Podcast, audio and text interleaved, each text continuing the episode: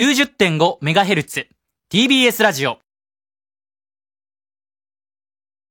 お聞きの放送は FM90.5MHz AM954kHz TBS ラジオです。一時をお知らせします。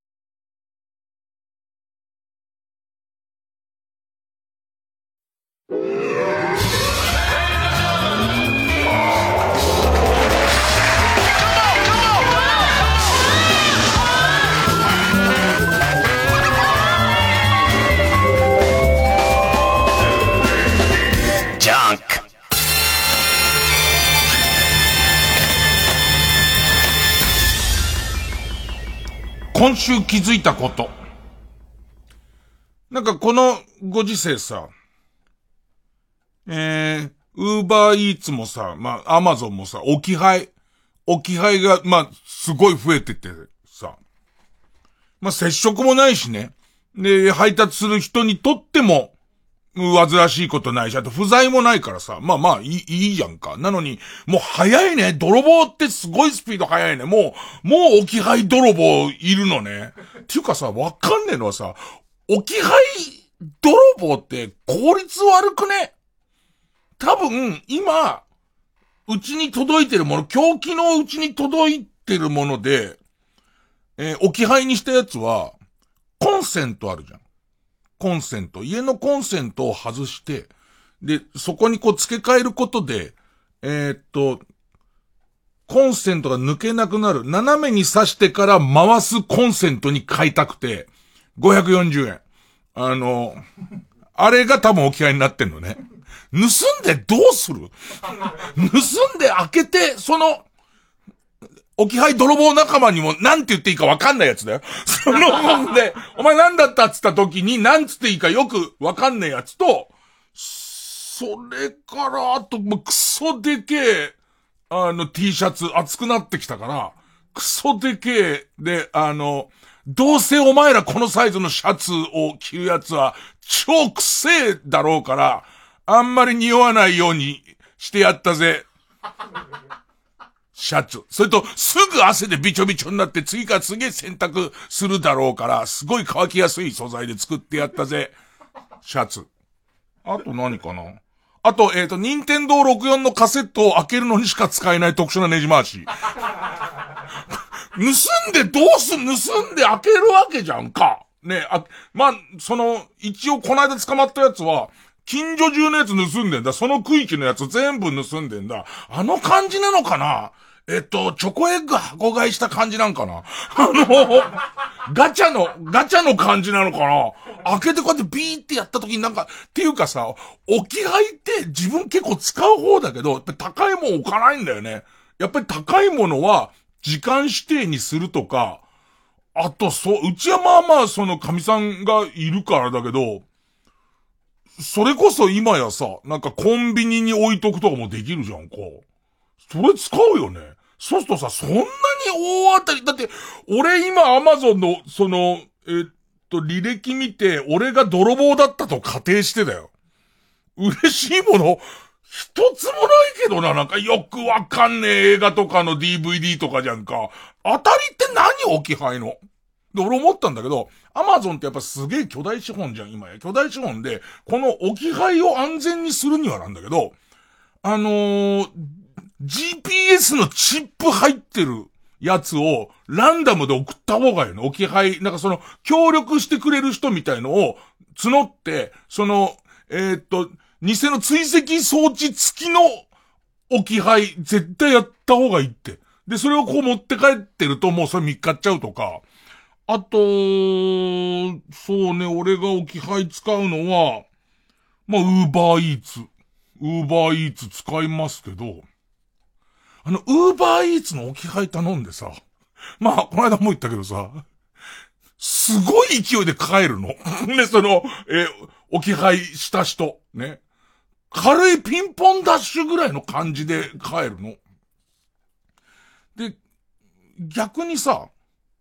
こっちもなんか、そんなに見られたくないんだったら、見ないであげたいってちょっと思わない？なんか、だから、こう、来た感すごいあんのよ。もう来た感あったりとか、もうアプリに届けましたっていうの出て、で、こっちも食べたいからすぐ開けてんだよ。いや、すぐ開けて、あの、会っちゃったら悪いなと思って、ちょっと待つみたいな、変な風習できてんだけど、ね。で、その、あの、ウーバーイーツを盗まれるよ、これから多分。あんだけ置き配。だってさ、少なくとも、少なくともだよ。そのな、謎のコンセントとか、謎のその特殊なねじ回しを、より、当たりの確率が多いじゃん。絶対間違いなくだって美味しいものは頼んでるから、ね、なるとするじゃん。で、これもウーバーイーツの会社がちゃんと会員の人と打ち合わせして、すっごい強力な下剤を入れて、で、その、どうせ近くでキックってうんこがポタポタずっと線になってるから、ずっとそのね、道にうんこが絶対こうやって、あの、えー、ずーっと引きずってるはずだから、それをこうやって見ながらやるとか、もうなんかさ、馬鹿し合いみたいになってくよね、なんかね。なんか嫌な世の中だね。何やっても、そういう、えー、あ、ちょっとかっこいいこと言う政府の対応とかよりも、全然泥棒の方が早いじゃん。そうなんつうの、えっ、ー、と、えー、助成金みたいのが、出るより先に助成金詐欺の人の方がスピード早いじゃん。嫌な世の中だね。もう今俺はすごいなんか政治をちょっと切った感じがしたから、社会問題をスパっていった感じがしたからもう満足ですけどね。タイトルコールいきます。月曜ジャンク伊集院光深夜のバカ力。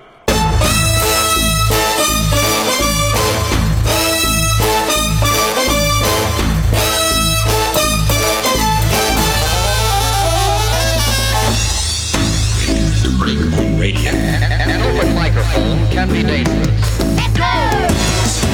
一当たりは、まるちゃん無限キャベツの素10パック。唯一当たり。無限キャベツの素食ってます？なんかね。要は、えー、っと、ベビースターラーメンみたいな、な、なんとインスタントラーメンの茹でてない乾麺あんじゃん、乾麺。乾麺、乾麺と、えー、っと、粉のスパイスの粉と、あとなんか辛くないラー油みたいな、その液のパックなのね。でいて、その、コンビニで買ってきた、えー、千切りキャベツに、その、それもバリバリに砕いてそれを混ぜて食うっていう、これうまいの、すごいうまいの。で、一時期結構売り切れてたんで、箱買いしてたんだけど、でもやつはやつでさ、急に当たるからそれが。ね。千切りキャベツを買ってないじゃん。ね。当たりつってもそれぐらいで、それをむしゃむしゃ食うぐらいの、ぐらいしか当たりはないですね。まあ今週もまあ家の中いるんでかなり地味ですけど、そうそう一応生っぽく言っとくと、緊急事態宣言は解除、みたいな。でもさ、もうわかんなくなっちゃってんのがさ、緊急事態宣言ってのは出た途端にさ、なんか県によってはちょっとうちも入れてよ、みたいな。うちも緊急だって、みたいな。いやいや、それは入ってないから。じゃあうちはもう独自のやつを出しますよとか、うちはうちで先やってますんで、みたいな。北海道とかうちはうちで先頑張ってやってますんで、みたいなやったりとかして。で、そしたら突然今度、やっぱり、やっぱり全国でとかやってるじゃんか。で、その、よくわかんなく、各自がやっていいんだったら、もうその、日本を挙げてやるやつの意味があんまわかんなかったりとか、緊急事態宣言の直前って、どうなってってたっけみたいなのもあんま思い出せなくて、なんか俺は個人的には緊急事態宣言のもう、その、前の段階で、ジョギングとかしちゃいけないんだと思ってて、家にいなきゃいけないんだって思ってたのを、安倍総理が、その、緊急事態宣言だけどジョギングはいいって言い出して、え、いい、いのってなったら、開けたら小池さんは、もう家にいろって言い出して、なんかわけわかんなくなっちゃって覚えてがあるんだけど、だからなんかもう明日から何をやっていいのか、何をやっちゃいけないのかは、あんまよくわかんないですけどね。えー、まあ、とりあえず曲かけつついろんな、まあそんな話を。えー、っと、ウルフルズ、サンシャイン、サンシャインじゃない？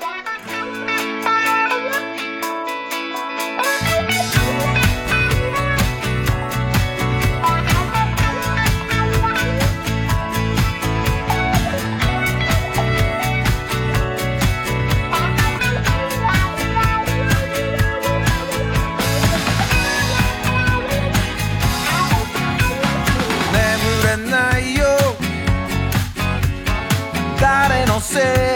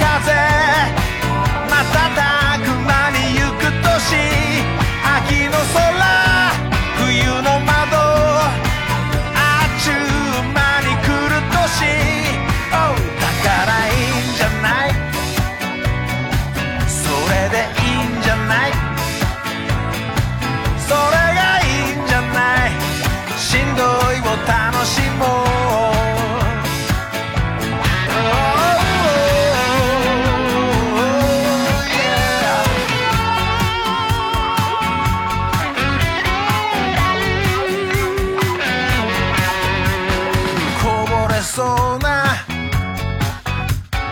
いやらしそう。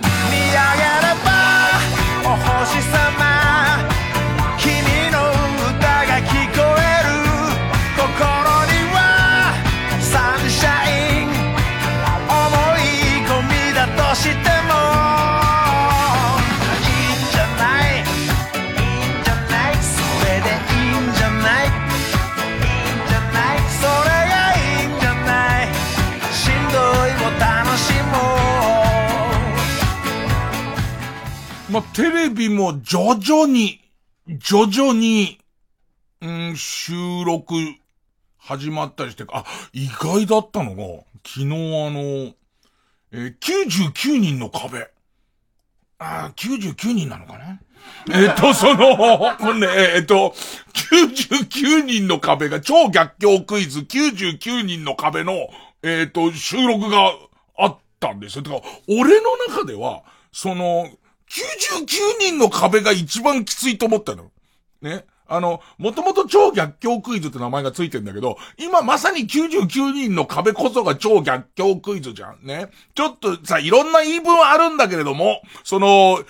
やらかしちゃった結果的にごめんなさいなこと、えーごめんなさいなことがあったから、まあ、えー、えーっと、やりづらいじゃん。やりづらい中、99人人が同じとこに来て、で、ぎっしり詰まったコロシアム状態の中でクイズをやる番組だから、そりゃ密もいいところじゃんか。この二つが重なってるから、ほぼほぼもうなかったことになっちゃうんじゃねえかな、みたいな、そんな状況だったんだけど、やっぱなんかあのスタッフは一生懸命やってて、もうもう独自の新システムみたいのを休みの間、もうや、やって、もうネットで99人、ネットで99人集めて、でいて、えっと、タレント一人が、その、えーえースタジアム上のセットにいて、で、早押しのシステムを作ったのよ。みんな同等でできる早押しのシステムを、アプリを、あの、独自開発して、で、やって、なんかその、ちゃんと機能してましたよ。ちゃんと機能してるのと、すごいなと思うのは、これってさ、苦肉の策である意味作ったと思うの。その99に入れられないっていうことから、えー作ったにもかかわらず、なんつったらいいのかな。多分、これで、コロナ関係なくなった時に結構画期的なことじゃん、この。みんなが、ある程度公平な状況で、各家庭からクイズに参加できるっていう。あの、突然出れない人が出ても補充も楽だし。その、すぐにそのね、残り何人だってほら、わざわざ交通費出してスタジオに待機してどうのこうのみたいことをやった上だと、そこで当日いきなり人が足りないのきついっていうことがあったじゃないですか。だけど、家にいる分には、別に、じゃあ、あの、補欠合格であなたっていうこともすごくしやすいし、あと、その、システム開発費とかは恐ろしくかかってると思うのね。恐ろしくかかってる。まあ、それなりにかかってると思うんだけど、もうお弁当とかいらないんだよ。あの、その99人の人の交通費とかお弁当とか、一切いらないんだよ。そうやって考えていくと、結構すごいなと思って。まあ、細かいシステムの細かいとこはわかんないけども、上手にそのサーバーとのそのアクセスの仕方を考えることで、その、えっ、ー、と、クイズが家に表示されてからボタンを押すまでのスピードの、の一番早かった人を出す。で、スタジオも一旦ネットを経由してからそのシステムでクイズ出してるって、で、全員がスマホにこう、えー、早押しボタンみたいなアプリつけたりとかして、ちゃんと機能してたね。ただ問題はね、普通に横並びでクイズやってても、普通にクイズ出てても、あの、必ずこうやって自分でボタン、誰より早く押したつもりでいても、その、俺の反応してねえんじゃねえかって思うわけ。心の中で。ねそれ、どんなに公平であっても、あ、テレビ見てる人もそうな。あんなのは、あの、えっ、ー、と、豚面トラックに押させるよりもジャニーズのタレントに押させた方がいいんだから、実はそんなの少しやってんだろって思いがちだし、こっち側も思うんだけど、やってないわけ。ね、基本的にそんな複雑な装置が組まれてることもなくなるのね。だけど、だから、疑心暗鬼にはなると思うけど。俺の反応してんのかっていう疑心暗鬼にはなると思うけど、なんか、おすげえシステムできてんな、みたいな。まあまあテレビも、徐々にね、徐々に。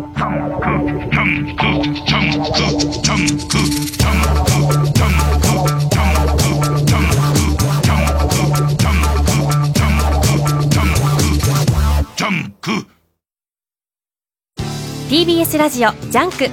この時間は小学館中外製薬マルハニチロ伊藤園ホテルズ他各社の提供でお送りします SNS で生まれ日本中が注目した100日間の物語。後日談など書き下ろしも収録した永久保存版コミックス「100日後に死ぬワニ」全国の書店コンビニで発売中。小学館。学生さん趣味はあるんですか？カメラが好きで中外製薬の就活終わったらまた色々撮りたいな。いいですね。マスターの趣味は？私は柔らかいものを触るのが好きなんです。もうかれこれ30年以上かな。触ってる。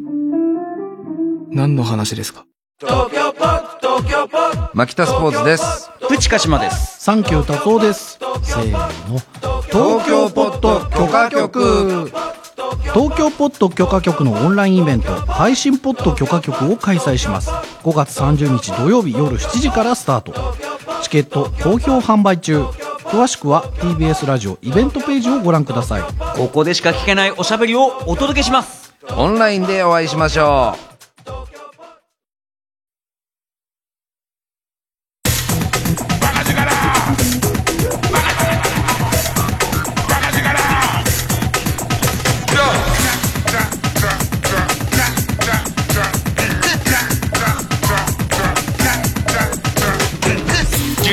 光る深夜のバカ力。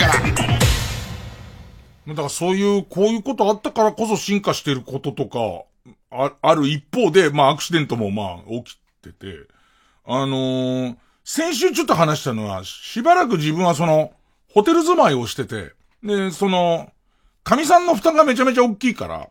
えー、っと、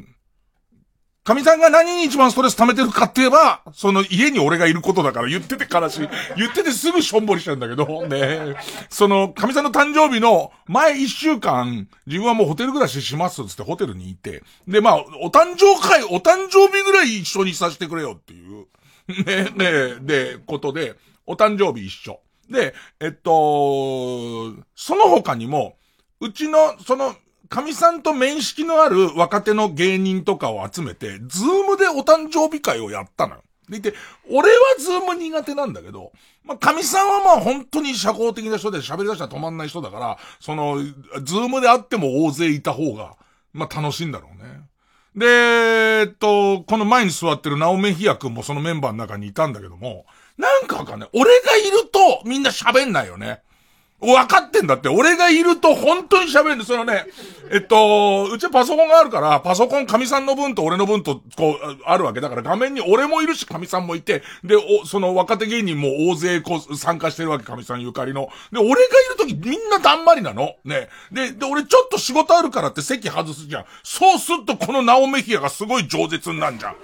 あの、言っときますけど、俺ワイヤレスのイヤホンはしてますから画面からいなくなったからつっていないわけじゃないですからね。あまりにみんなが急に俺いなくなったら神さんとキャッキャキャッキャやってるから、なんか最近ハマってる韓国ドラマがあってみたいなすげえやってんだけど、こっちがもう言えないんだよ。もう、一回席外したら、本当にその場から急にみんなキャッキャやってて、だったら私こういうの見てんですけど、みたいなやってて、もう戻れないよ、そんなの。二度とお誕生会にも戻れないよ。また俺が戻ってくると思ってちょっと、あ、なんか、いや、来た、来た来た来た来た。ね、あいつ来た、シッつって。あいつに二次会あるってのバレんじゃねえぞ、みたいな、あの感じの空気になってまた離れると。なんか、傷つかないでいいとこですっごい傷ついてるわ。ねあとは、なんか、この時期だ、だからだなって思うのは、やっぱり、暇でさ、表出ることもないからさ、やっぱどうやったってネットフリックス見たりとか、あんな見てんのね。で、今までだったらなんかネットフリックスとかで、なんかちょっと面白そうなドラマあったなって思っても、1話見て、うん、なんか、面白くはなりそうなんだけど、うん、しっくりこねえなっていうドラマってすぐやめんじゃん。すぐやめっけど、2話を見るねえ、な。で、今4話見た時点で、まだしっくりきてないんだけど、ね、なんか、なんつうの、本当にこれクソつまんないと思ったらやめんだけど、その、なんつうのかな、つまんないのかどうか決定、まあ、決定だが何なのかわかんないけど、つまんないかどうかの決定だの、出ないドラマ、見ちゃうんだよね、ずっともう、わ、わかんねえやつ。今、二つあって、一個が、ネットフリックスのアニメで、ミッドナイトゴスペルっていうアニメ、どこの国のかわかんないんだよ。いわゆるヘタウマの絵の、なんかちょっとサイケな、ドラッギーな絵のシュールなアニメなんだけど、これが謎で、なんか主人公のやつは、なんか宇宙 YouTuber みたいな。なんかそういうやつ、宇宙 YouTuber 的なやつなわけ。でいて、えっ、と、こいつが AI と話をして、え、どっかの星に行きます、みたいのを決めて、どっかの星に行って、で、その星で出会った人にインタビューをするっていう、YouTube で流すインタビューをするっていう、まあアニメなのね。アニメなんだけど、なんかその最初の輪は、なんか遠く離れた星でゾンビ騒動が持ち上がってるところの大統領に話を聞くみたいな話になるんだけど、なんか大統領、まず、英語だからちょっとわかりにくいんだけど、あの大統領の言ってるセリフがセリフっぽくなくてすごい滑らかっていうか、なんていうの、自然なの。ものすごい自然なわけ。で、言ってることが、薬物の功罪みたいな話を延々と話しする、ゾンビを撃ち殺しながら、ゾンビを撃ち殺したりとか、その星の国会議事堂が巨大なゾンビに飲み込まれたりとかする、しながら、延々と薬物の功罪は何だみたいな話をしてんだね。どうやら、そもそも全然別にあるインタビューだと思う、全然別にあるインタビューに、何の関係もない映像をつけてると思う。その、ゾンビ退治をしながら、その、大統領と会話してるってことになってるけど、関係ないっぽい。ずっと、ね、何これと思いながら、絶対1話でやめるじゃん、こんなん。ね。2話も見てんだよね。で、やっぱり、しばらく見てると、よくわかんない。全然よくわかんない。だって言ってることはなんか、瞑想の、瞑想とはみたいな話をしてるんだけれども、それ知ってるやつが巨大な犬なんだ。もうその犬の惑星の巨大な犬みたいなやつと話をしてんの。でいて、なんつったのかな、その、ゾンビとの話も、ゾンビと話してる途中で、なんか、えっ、ー、と、妊婦さんがゾンビに食われるみたいな話は行われてずっと。だけどそれには触れずにずっとインタビューだから、わっけわかんないんだよね。それがもう、までもう一個は、今のがアニメのミッドナイトゴスペルで、もう一個はアマゾンプライムかな。アマゾンプライムの、別世界からのメッセージっていう、これドラマ。普通のドラマ。多分あれアメリカだと思うんだけど。まあ、冴えない男がいます。割とストレスのかかるような毎日を暮らしています。ほいでこうやって街を歩いてたら、あ、一番最初つけたら、オレンジのバッグのところに、中年のおじさんが完全にこっちを見て、止まってんのね。多分15秒ぐらい止まってて。で、俺の中で、あれこれ回線が、間違ってこう、一時停止を押してるか、フリーズしてるか、なのかなって思うんだけど、で、急に喋り出す、喋り出して、なん、なんつってたか一番最初なんかえらえらい哲学的なことを言われたような気がする。なんかわーって言われて、で、えっと、ドラマ始まるよ、みたいな言われて始まると、なんか冴えない男がいて、で、その冴えない男が、えっと、道を歩いてたら、アメリカのま、道、アメリカのニューヨークとかのその道の片隅ってよくさ、チラシが貼ってあってさ、なんつったいのかなたまに今でも見るけど、日本でも見るけど、チラシの下のとこに切り取る、こう、そのなんていうの、ちっちゃい、その、あの、短冊状に、ね、なんつったらいいのかな、イカっぽくなってる。ね。あの、イカのヌルヌルした要素とか全然関係ないからね、そのイカっぽくっていうのは。ね。えっ、と、上に大きなチラシで、下に、なんかその電話番号が書いてある、えっ、と、ちぎって持ってってって、どうせあんたメモ取んないでしょ、こんなのって。かといってチラシをいっぱい吸ったところで置くとこないから、あの、えー、例えばさ、家庭教師やりますって書いてあって、下にその、えっ、と、短冊状にいっぱい、えっ、と、ビラビラが、ね。ね。あの、エロい意味ではないビラビラがね。で、今時エロい意味でビラビラって使うやつ気持ち悪い。で、その、まあ、あのー、えー、あれ、そういうので、なんかよくわかんない。こうやって道歩いてると、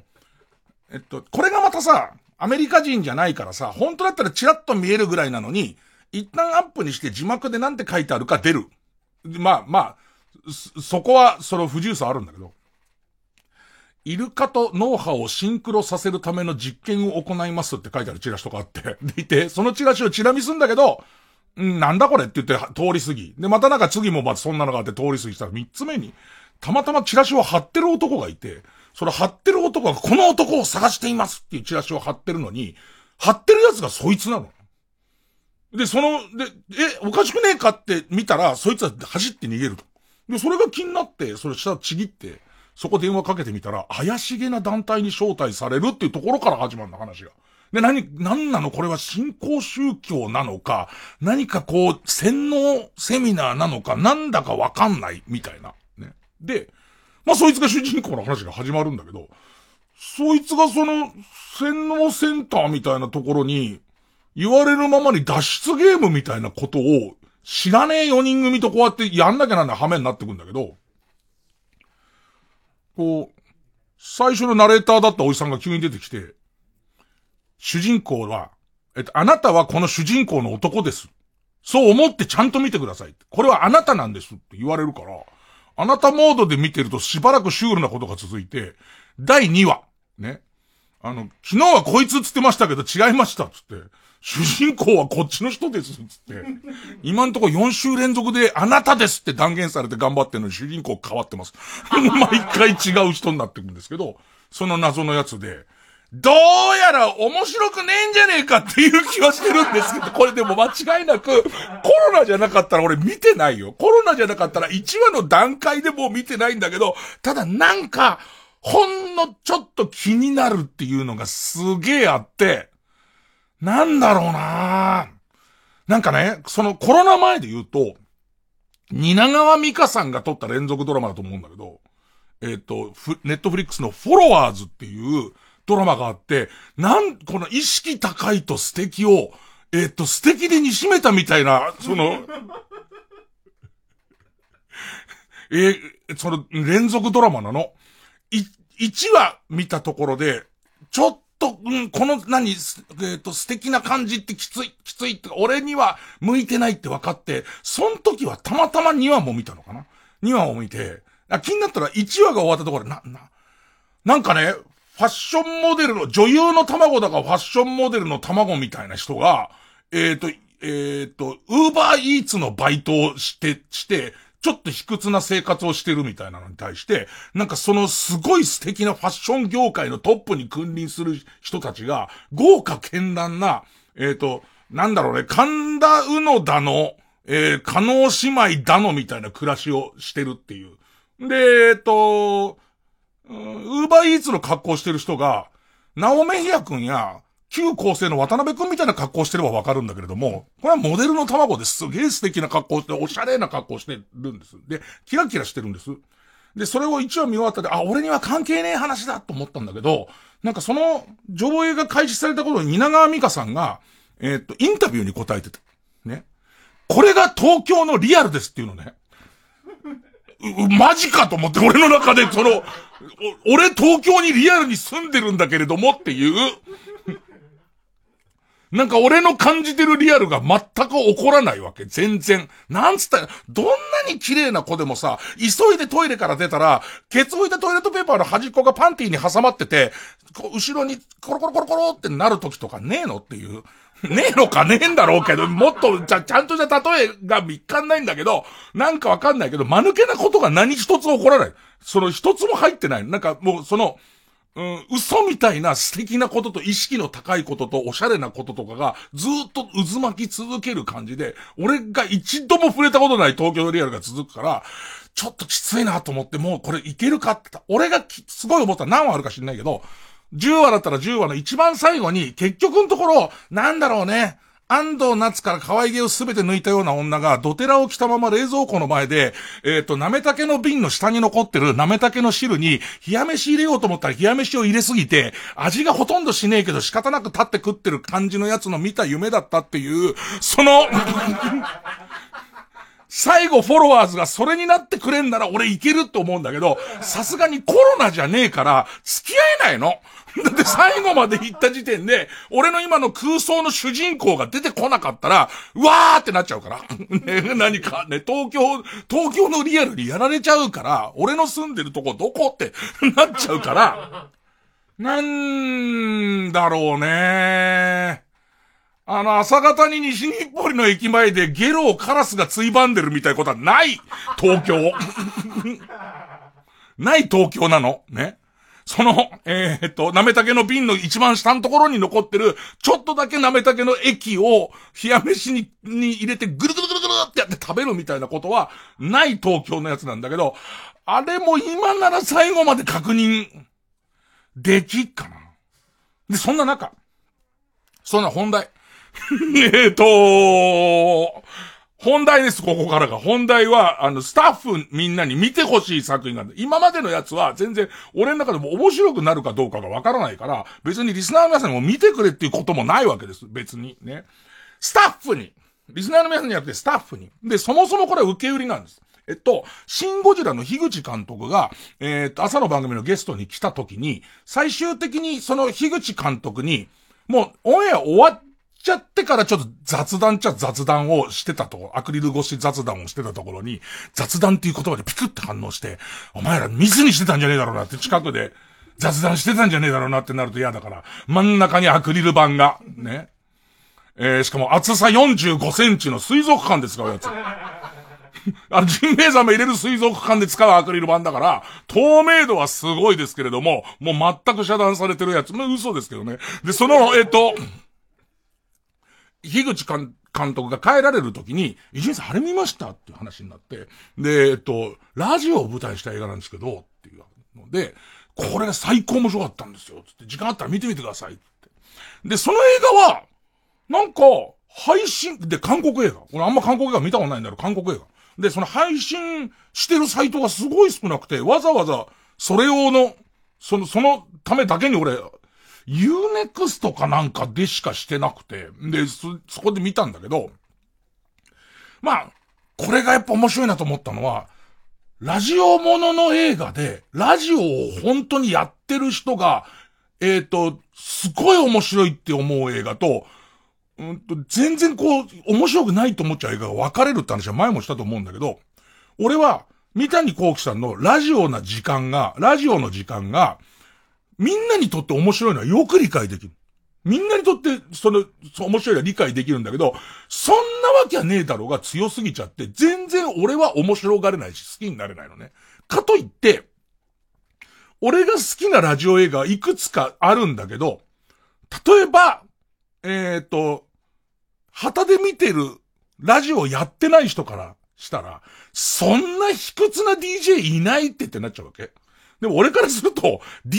って意外に卑屈なもんだよって俺は思ってるし、で、自分の実感として、卑屈な DJ いないって言われちゃう。DJ なんてのは、大体皆さんは DJ ってかっこいいもんと思うかもしれませんけど、卑屈ね。あと大抵の DJ は、急いでトイレから出てきた時に、ケツ拭いたトイレットペーパーの端っこが、あの、まだパンツに、パンティーに挟まってて、カラカラカラカラカラってなっちゃうっていう、あーってなっちゃうっていうのが、大体、D、DJ の二大特徴なんですよ、こんなものは。ね。で、その、だからそれは俺にとっては、卑屈、DJ がひひく、どんなに人気 DJ になっても、何かどっかに闇を抱えてるみたいなストーリーは、俺、俺にとってはリアルで面白いんだけど、それがそうじゃない人に言ったら、ちょ、ちょっとなんかリアリティないよってなっちゃうのと一緒で、樋口監督がすげえ面白いって言った、その、えーテロライブっていう、テロライブっていう韓国ドラマね。なんだけど、俺全然入れない。だけど、これわかんだよね。普通にラジオ関わってる、ラジオファンでどうかわかんないけど、ラジオ関わってない人が見たら普通に面白い映画だと思うの。えっとね、なんか、えっと、まずいきなり嫌なのは、主人公は、その、えっと、韓国の、もともと多分ニュースステーションのメインキャスターみたいなのやってた人なんだけど、なんかそのテレビでうまいこといかないことがあって、左遷されてラジオに来てて、で、ラジオで一山当てて、なんとかテレビに出たいでいて、こんなところにはい、いたくないんだけど、俺に今やらせてもらえるのはラジオだけだから、ここでなんとかここから這い上がりたいっていうやつなのね。もう嫌じゃん。だってそう、だってさ、別に。ここ左遷先でやってるわけじゃないから、俺の中では。ね。で、もうすでにちょっと嫌じゃん。そいつが、その、え言うのが嫌じゃん。あとその、韓国のラジオ局が超綺麗。で、もう、なんか、ディレクターが、ちょっとこのことを言ってくれっていう時に、もうカチャカチャカチャって打つと、その目の前のその、これガラスの中にモニターが組み込まれてて、そのモニターでちょっとこういうことをやってくれみたいな演出ができるみたいなのになってるわけ。でいて、えーっと、そ、その時点で、これを見た人が、今のラジオってこんないい環境でやってんだって思われたらたまんねえと思って。ね。もうひどいもんですよ、もう。大体、ね。もう、うんこだらけですよ。うんこ、ありとあらゆる動物の、ありとあらゆる動物の家畜のうんこだらけですよ、ここなんて。死にかけてる馬が今そこんとこにいて、半分白目でこっちをずっと見てますしね。それからと TBS が立つ前から立ち退かない老婆がまだ今日もあぐらかいてあそこにいて、この人が一言も笑わないんですよ。あのババアが全然人に心を開かないから。ね。それで後ろを見るとずっとなんだかわかんないけど、向こうの方に向かって白いトイレットペーパーがずっと続いてるんですよ。こんなとこでやってんですよ、ラジオってのは。ね、にもかかわらず、その超先進的なその韓国のスタジオみたいのやってんだけど、こいつはこんなところでやらされてるって感じ。ね、こんなと、これ多分ミキサーの岡部さんなんか許さないと思いますよ。あのね、トークレディオみたいな、いや、その、いわゆる、リスナーからの相談乗ったりとかすするやつなんですけど、リスナーからかかってきた電話の音量の上げ下げを、スタジオの中で俺がやるようになってんのね。もう、ミキサーの岡部なんていらないんだから、そうなっちゃうと。もうね、その、お、ボリュームの大きさは俺が決めるでおなじみの。お前がどんなに大声を出したとこでこっちがミュートしちゃったらお前のトークなんか誰にも届かねえんだから、で、おな、あの、おなじみのそのミキサー岡部の、まあもちろん表にもミキサーいるんだけど、その、えっ、と、電話のやり取りみたいなのは自分でやる、あ、そんなシステムなんだってことなんだけど、まあ、で、ここに、ここの生放送中に、なんだかわからないテロリストから、電話が、まず最初はすごいストレス溜めてる人、おじさんから電話かかってくるわけ。で、それとこうずっとこう話をしてると、この電話がなぜかこっち側から切れない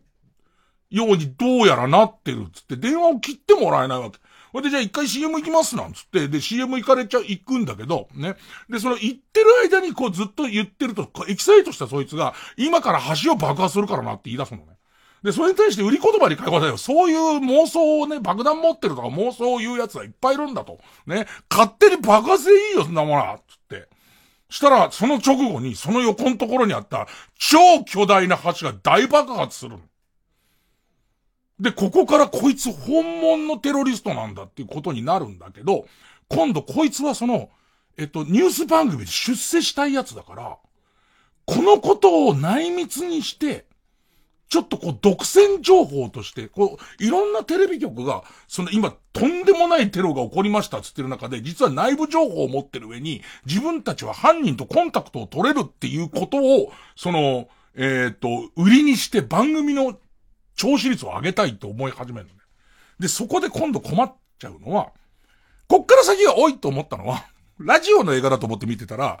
今度そのラジオ局のそのブース内を、えー、テレビ中継することになり始めて、それで、その TBS で言えば TBS ラジオの、あの、社長、三村、三村、大社長、三村大社長、敏腕。ね、あの、敏腕と、また、さらに敏腕な TBS テレビ本体の社長、みた、偉い人が降りてきて、そこを指揮し、指揮し始めると。で、その間にもテロがどんどん進んでいくから、なんかそのテロリスト対策本部の人とかが出ながら、この、その、えっ、ー、と、えー、生放送がずっと来るってことなんだけど、これの許せないところはずっと見て途中から思い始めるんだけど、ってことはこいつはディレクターの金子なのねっていう。ね。できるわけねえと。これで金子ね。はい、これから、で、AD 佐藤ね。できるわけない。クソ漏らしながら座り込んで終わりだよ、こんなもんと思って、どう、どうやったところでそんなテロと対抗できるわけねえんだからと思いながら。なんかね、その、だから最後まで、その、えっ、ー、と、テロライブ 見ちゃうんだけど、途中で多分これは樋口さんとか他の人は、樋口監とか他の人は、サスペンスとしてすごい行くところなんだけど、全然行けなかったりとか、なんか、なんつうのかな、全然それ入り込めないんだけど、えっと、これ序盤で別にネタバレしてもこの程度は全然大丈夫なんですけど、えっとね、耳から抜いたらイヤホンが爆発するっていう仕掛けをされてるの。ええっていうね。それに、お、やっぱ笑っちゃう。ここでさ、イヤホンなんて何度もか喋ってるとこ耳くそ詰まっちゃ抜いてんだから、こうやって。あともっと言えば、なんか金子ディレクターに注意されたくねえなと思えば大抵抜いてんだから、もう今、今も抜きながら喋ってんだから、爆死してるわけ、これとかが。な、なんかその辺が俺の中ですごい思う、あ、そうかっていう、ラジオをやっちゃってるから、ラジオでこんなことが起きますっていうことに、リアリティがゼロになっちゃう。で、そこにリアリティを一切持てないと、大爆発すればするほど、少し面白くなっちゃったりとか、俺のこ、それ、人の命とかが、その、DJ のど真ん中に、まあもちろんでもそれ DJ のタイプも違うよ。どっちかと久米さんみたいなタイプであって、俺みたいになんかわかんないけど、番組冒頭でビラビラの話をしてるようなことではないんだけど、ないんだけど、なんかね、その乖離してる感じにね、ちょっとね、笑っちゃう。ただ、普通の人にとっては、なんかそのテロ対、対テロサスペンスみたいにして見れんのかも。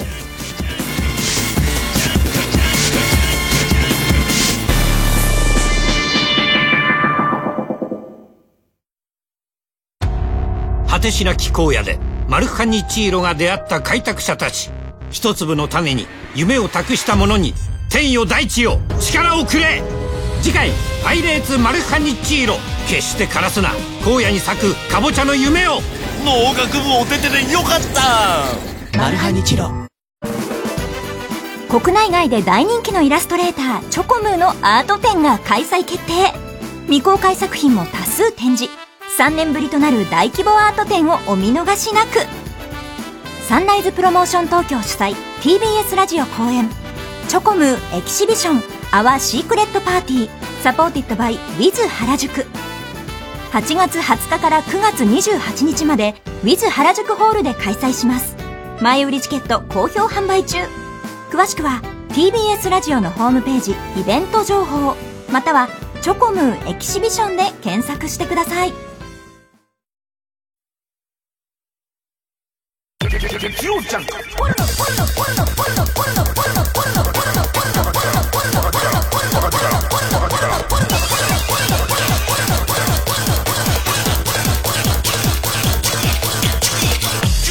深夜のバカ力。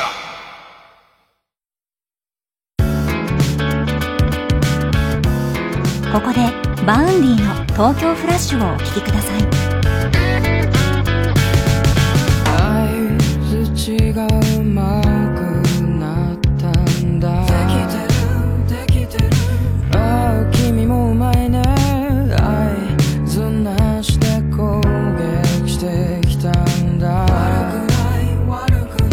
あもういいのかい。まだここにいてね。君のの笑顔を見せてよ見せてよねにかかっているみたいかい。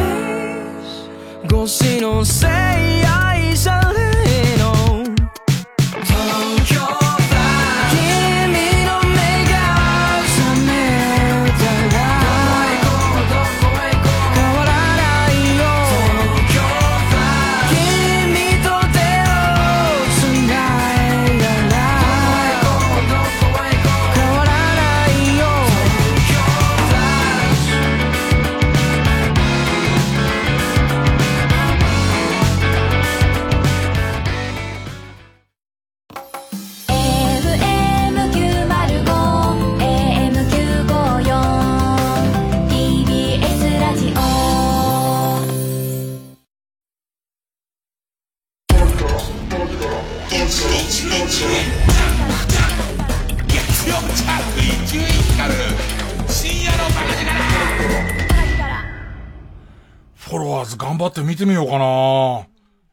3話ぐらいで止まってんだよね。ちゃんと出てくんのかね、途中で。冷蔵庫の中のいつ開けたんだかわかんない牛乳をこうやって飲んでみて、最初飲むヨーグルト感覚で飲んで、飲んでんだけど、腐ってるっていうか、腐ってるって気づいた時、だってさ、最初飲んだ時はうまいと思ってるわけ。飲むヨーグルトだと思ってるわけだから。ね。うまいと思ってるのに、その途中からパッて見たら普通に3.6牛乳みたいな感じだって、飲むヨーグルトじゃないってことが分かってから、急にお腹が痛くなっちゃうっていう、なんか突然もうお腹痛くなって、のもう、喉指突っ込んで吐こうとするみたいなことが東京のリアルじゃん。信玄餅を食ってる途中でくしゃみをして毛玉だらけの黒いスウェットがもうきなこ色になるっていう、それが東京のリアルだと思うの、俺は。ね。てか、それも入って東京のリアルだと思うんだけど、それ入らずにっていう。入らず、だから、だから問題は、俺がまだ2、3話しか見てないから出てないと思うのかもしれない。ね。信玄餅を買う第5話で買って、第8話できなこまみれになるっていうのが、見れてないのかもしれないんですけど、だそういう、どんどんでもさ、情報化社会。もうかっこいいこと言ったね。ね、もう情報化社会って言っちゃったから、もう。ね。だからこれでもう、ビラビラが今総裁になってます、ね。その、だから今さ、世の中早く結果が出る世の中だからさ、なんかその、その小説とかでも序盤が面白くないと最後まで読まないみたいな、つまんないためにつまんないってことが結構許されなかったりとか自分も含めて、なんかその、ずっと退屈を、退屈ここするからこそのみたいのが、ちょっと待てなくなってるかもしんない。うわぁ、だから、一回あれだな安藤夏にメールして、お前もフォロワーズ出てるっていう。とりあえずね、あいつが最後にフォロワーズ出ててくれればなんかね、なってっかもしんないんだけどね。あとそうね。あと、まあ、近況。近況って基本的に動物の森の話だけど、ね。なんか、その動物の森が、こう、島デザイナーっていう、その島の地形から何から川からなんか全部埋められるっていうやつが出始めて、出ちゃって。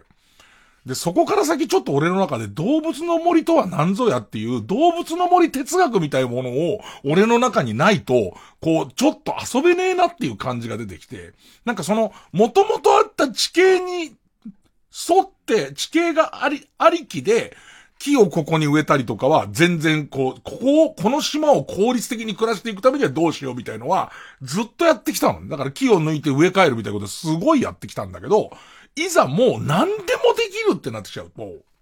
だ動物の森って、その人のポリシーと哲学の問題で、例えば預金して、任天堂スイッチの、その、タイマーを任天堂スイッチの中の日付を、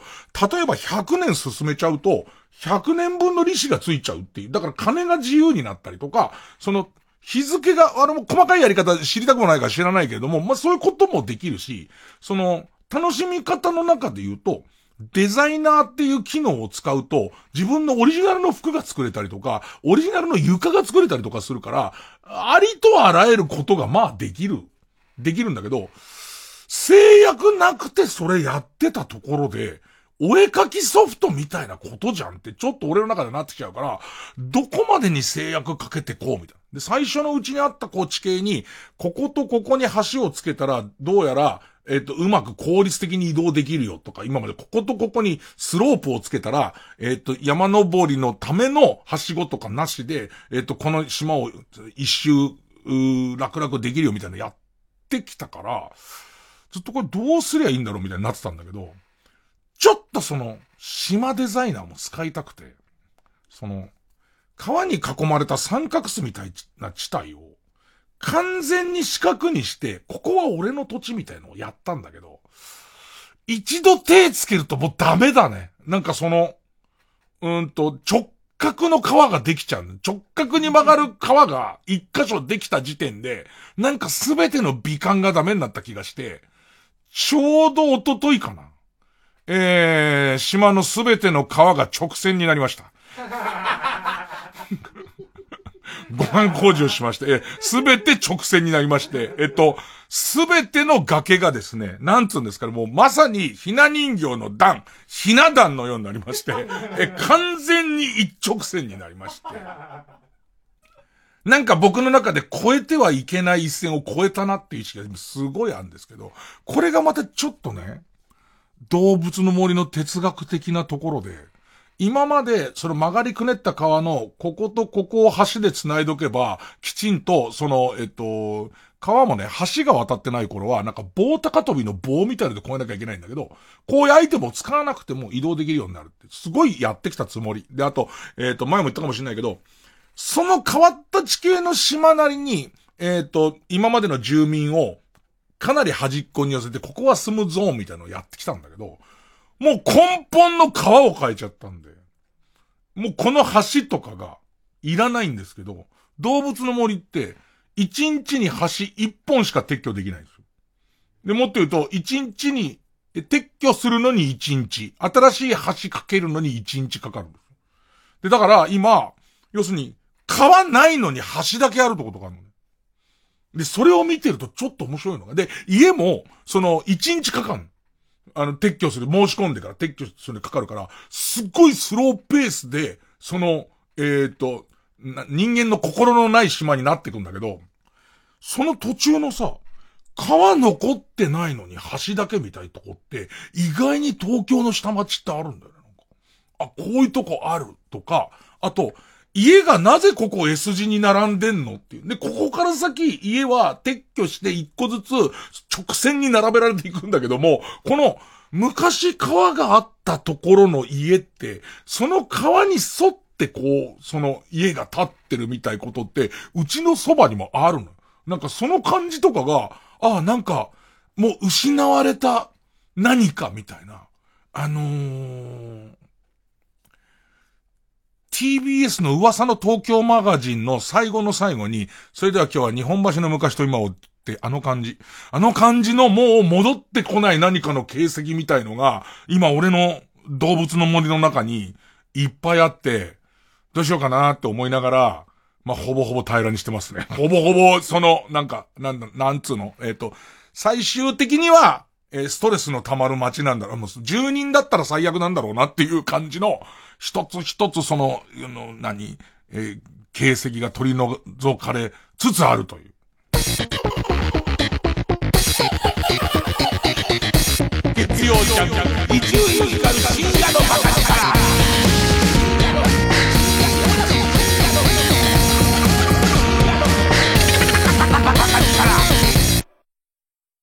防災散歩防災散歩って何するの？災害に備えて安全に避難できるかお家から避難場所まで散歩するんだよ。私にもできるね。防災散歩は命を守る第一歩。やってみよう。防災散歩ライムスター歌丸です。プレイステーションプレゼンツマイゲームマイライフ28日の放送は巣ごもりスペシャル今何のゲームしてるのをお送りします。ゲストはエレカタのコント太郎でもおなじみエレキコミックの今立進さん。芸能人ゲームというね、ネタ投稿の案をいただきましたね。今立さんね、この時期一体どんなゲームをされてるんでしょうか詳しくは木曜夜9時から。1967年から15年間にわたり放送された伝説の深夜ラジオ番組金曜ナチチャコパック傑作集1974年版は好評販売中です。当時の担当ディレクターが選び直した熱い内容が今蘇ります。お買い求めはフリーダイヤル0120-234-954 0120-234-954または TBS ラジオおすすめで検索してください。TBS ラジオジャンク。この時間は小学館。中外製薬マルハニチロ伊藤園ホテルズ他各社の提供でお送りしました。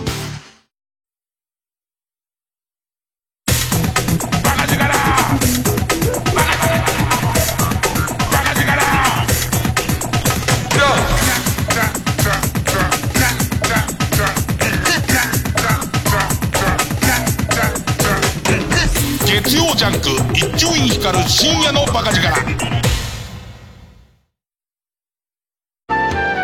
ラジオだから届けられるものがある。私たちはそう信じています。離れて暮らす家族に会わないと急に寂しいいつもの仲間に今はそばにいてあげられないあの人にみんなの生活のために頑張る人たちにあなたからエールの言葉を送りませんか？誰かが誰かを思う。その声はきっと不安ばかりの世の中を束の間ほっとさせてくれるはず。エールを届けるラジオ便。TBS ラジオ午後6時の時報の直前にあなたのエールをお届けします。詳しくは TBS ラジオのホームページのバナーをクリックしてください。乗り込みな乗り込みな乗り込みな乗り込みな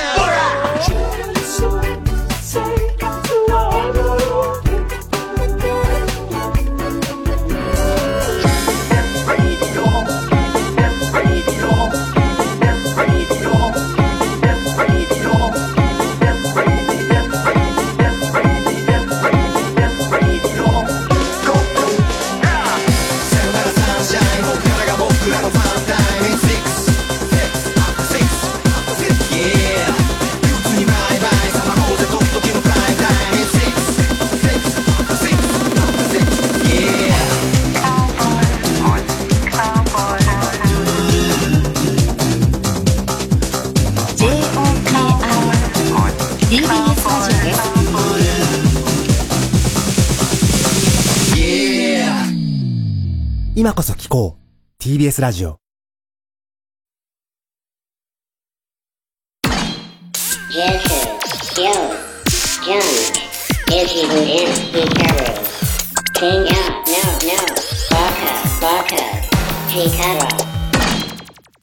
でもなんかやっぱりね、ゲームって、その動物の森に限らずだけど、ちょっと哲学いるよねっていう。なんかその、別にさ、自分のゲームだからさ、その、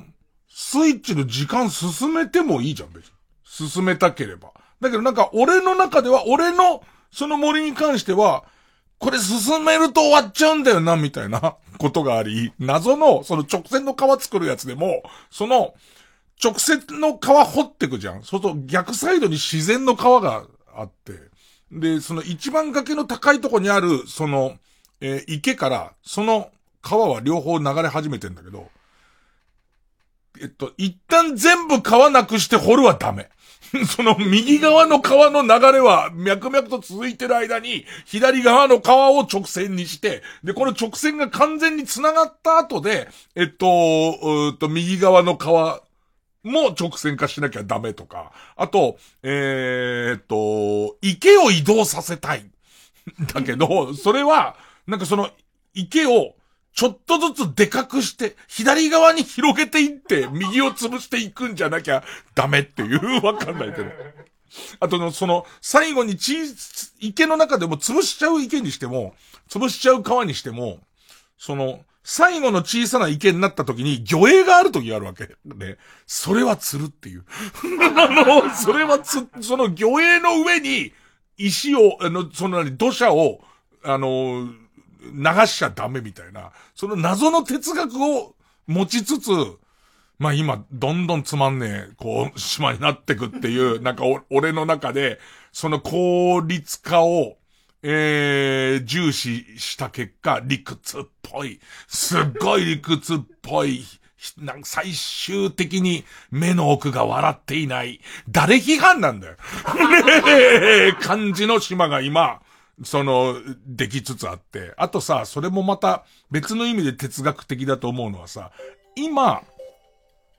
まあ、今日緊急事態宣言が解けましたと。ね、緊急事態宣言取り下げられましたと。まあ、第2波が来るかわかんないしっていう中だけども、これ今さ、コロナでさ、家から出れないからさ、みんなもうほんとスイッチ欲しくてしょうがなくてさ、もう世界中でその動物の森が空前絶後の売れ方をしてるじゃん。だけども、こんなの日常が戻ってきたら、続ける人って多分4分の1とかでしょ、きっと。5年続ける人って、もっともっと少ないでしょ。ね。で、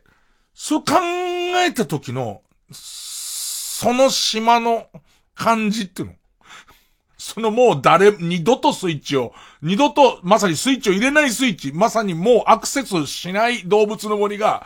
の、その森であり、まああれはみんなの島なんだけど、無数にあるっていう、で、二度と行かない家と、二度と触らない家具が、ずーっとどっかにある感じっていうのの、なんかね、でも、今はこういう時だから行きたいけども、別に世の中ちゃんと動き出しちゃえば、それほど行きたくもないよね、みたいな。その感じね。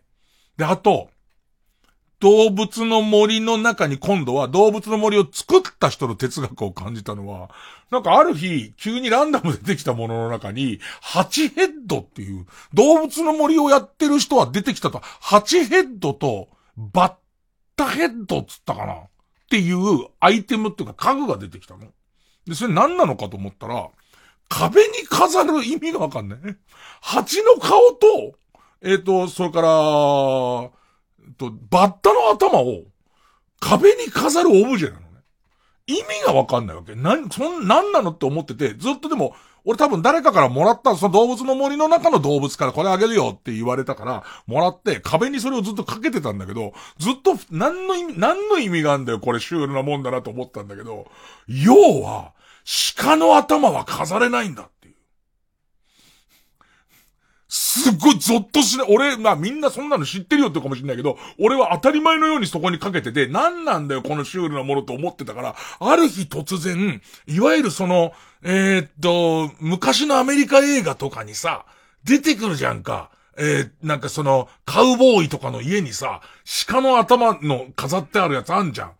鹿、いわゆる鹿ヘッドですよ。シカヘッドあんじゃん。あれに当たるこの世界のもんなんだっていう。そう考えたときに、もしここに鹿の頭の飾り物があっちゃ、絶対いけないんだってことが分かって、ブラブラってしたりとか。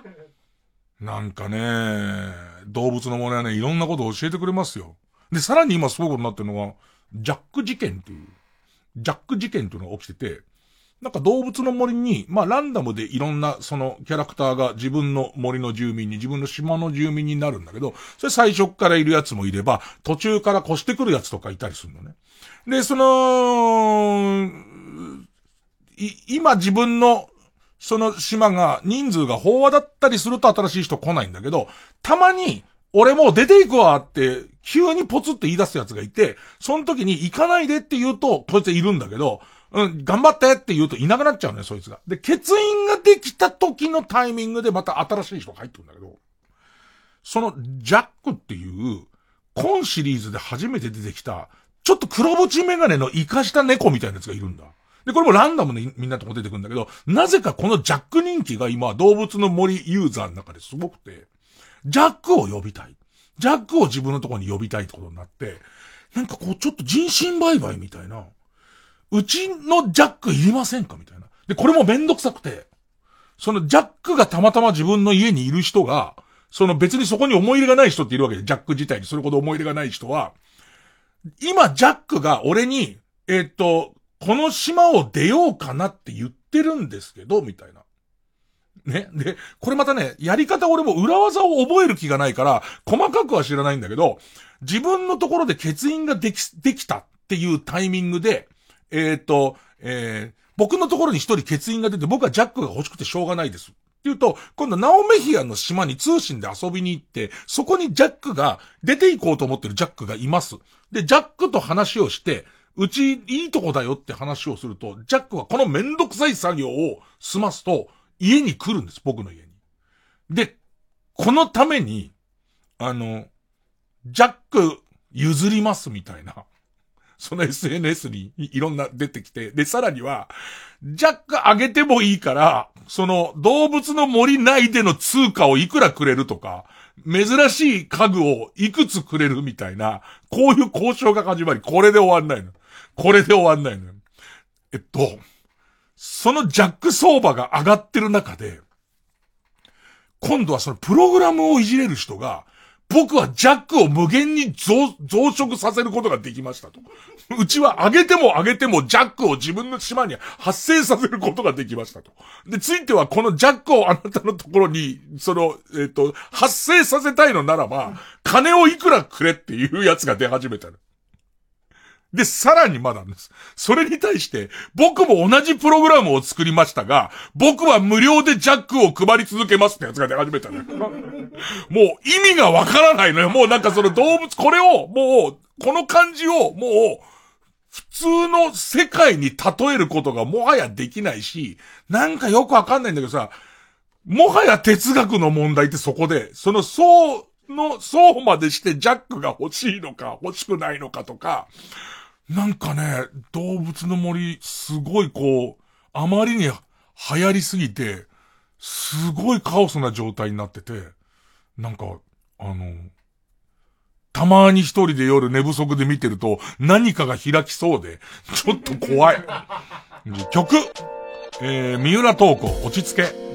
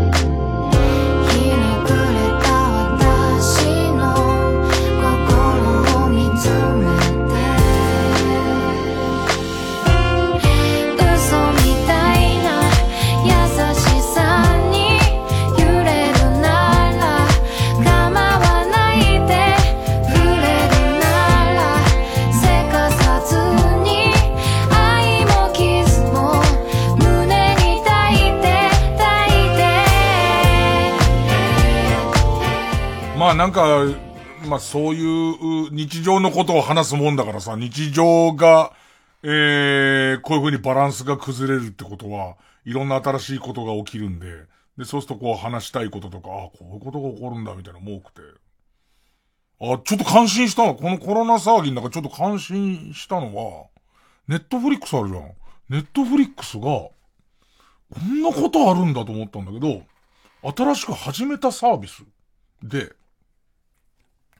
お金払ってんのに見てない人っているじゃん。お金払いっぱなしで見てない人に、あなた見てませんけど、あの、解約しなくていいんですかっていうメールをよこして、あの、大丈夫です。僕はこれからも続けますの方を選ばない限りは、退会するっていう。え、なんかさ、今の、その、他の会社に聞かせてやりたいよね。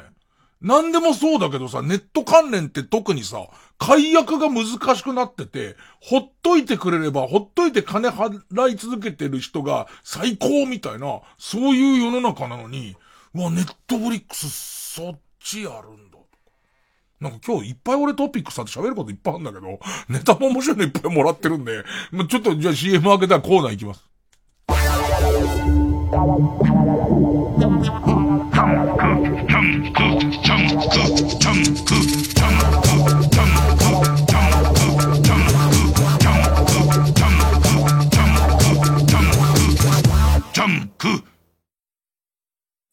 TBS ラジオジャンク。この時間は小学館中外製薬マルハニチロ伊藤園ホテルズ他各社の提供でお送りします。音が聞こえるジャズ漫画「ブルージャイアント」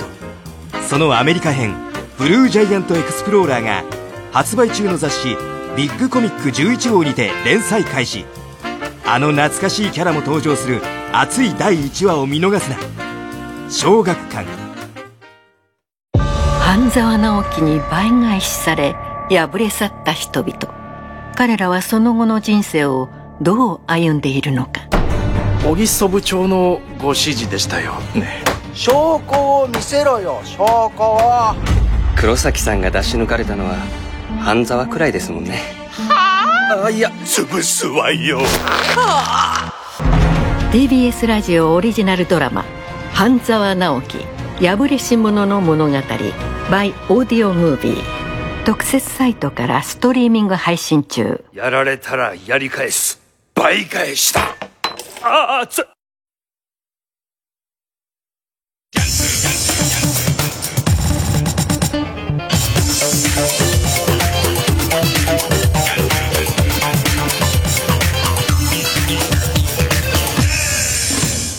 新勝ち抜きカルタ合戦会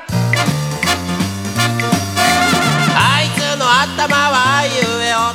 自分も最初64で動物の森やってて、で、64、64でもかなり長くやったけど、もう、電池が多分切れちゃってるだろうから、だからあの島は、まああの時は森だけど、森はもう消滅したんだね。な気持ち悪くない？なんか。ふわっていう。あと、結構多いのは、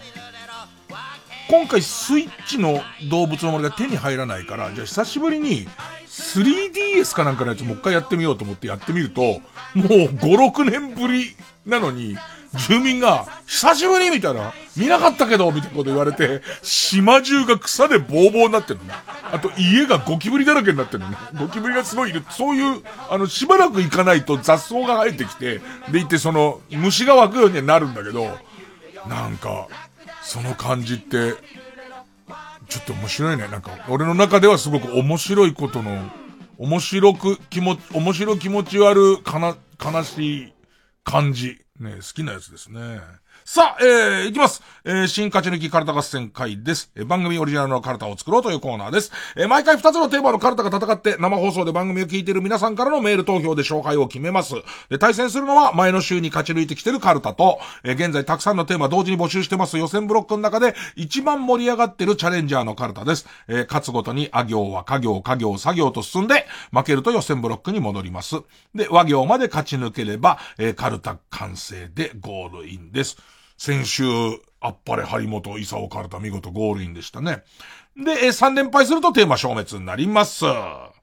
で、えー今回は、まあ、張本、伊佐カルタゴールインということで、えー予選ブロックで盛り上がっていた2つのテーマ同士が対戦します。えーまずはですね、あなたが考えるセブンルールの中でも、取ってつけた感の強い6番目のルールがテーマの、俺のセブンルール6番目カルタ。えー、作業。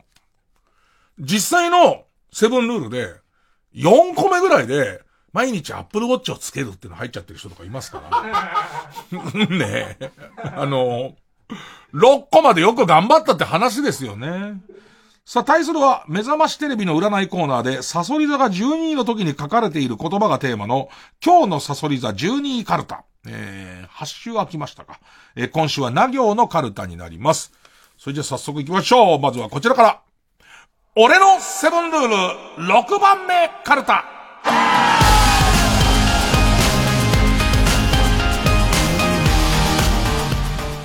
えー、ペンネームウルトラマンキダタンゴ。さ、サンコンさんが来た時に備えて、お葬式のお焼香には、味道楽を混ぜておくっていう。鉄板ネタですから、サンコンさんももう、あの、周りの、その、えー参列者の皆さんが、食うぞ食うぞって思ってますから。で、あの、味道楽ならば、味道楽なら、のり玉と違って色もそれっぽい、お証拠っぽいじゃないですか。これですよね、気配り。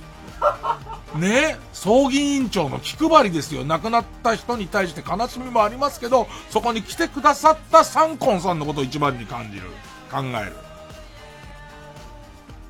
えーペンネーム。世界の亀山モデル。さ、坂下千里子が知的ママタレへのキャラ変に失敗したことを酒のつまみにしない。最近思うんですけど、その知的ママタレにいまいち移行できないまま、バタバタをしている坂下千里子を、ちょっと前は池上さんの番組で見ましたね。多分池上さんのところでそうなろうとしたと思うんですけど、あと NHK のちょっとニュースに質問する位置にいたりとかするじゃないですか。あれを見てると、なんとなく僕、穴井優子を思い出すんですよ。なんかこう、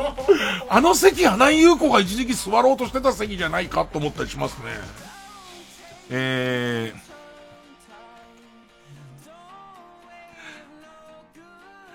ペンネーム2階から硫酸目薬。さ、サクレに乗っているレモンのスライスを捨てずに取っておき、必ずティーに入れて飲む。俺これちょっと好きなのは、意識高い系の香りがちょっとだけするのに貧乏臭いのが好きなんですよ。サクレに乗ってるレモンのスライスですから。サクレはもうサクレだけで食べますから。で、あれを取っといて、ティーに入れるっていうね。ティーブレイクの時にね。えー、ペンネームポコヤ火山。さ、3個までなら他人のセブンルールからパクっていい結構多いじゃん。多いじゃん。7個中3個。でも絶対さ、セブンルールに出てもいいなんていう人はさ、セブンルール好きなはずだからさ、絶対見てるよね。あれかっこよかったなっていうやつ、あれかっこよかったなってやつ、手出ちゃう可能性あるよね。なんか月に1回は森の空気を吸うみたいなやついいねっつって。あれはもらっといた方がよくねえかってなっちゃうよね。えー、ペンネームカツ丼プリン。さ、サバの缶詰を万引きしたじいさんは見逃してあげるが、カニ缶を持って行ったやつは承知しないとか、ね、ちょっとわかります、僕は。ちょっとわかりますよ。サバ缶だったら仕方ないと思いますけど、ね。ああ、ただサバ缶に関しても、なんですかね。あの、もちろん、取っていいっつってんじゃないですよ。取っていいって言うんじゃないけども、俺が、ま、だ前も言ったでしょ俺はスーパーで一回、その万引きの人を捕まえて、もう心に傷を負ってるから、捕まえる側で心に傷を負ってるから。あの、サバ缶もいいやつ取ってると、ちょっと、しかも、えっ、と、林先生のやつで、サバ缶特集あった次の日にいいやつ取ってると、食うや食わずではないなていう、その感じ発動しちゃうよね。えー、ペンネームスズムシ食べたさ、殺人犯なんかと一緒にいられるかよと、山小屋を飛び出して単独行動を取ったやつから殺そうそっち側ですよ。そっち側としてのおかしいでしょ。そっち側としてのルール、ルール設定。うん鈴虫食べた。さ、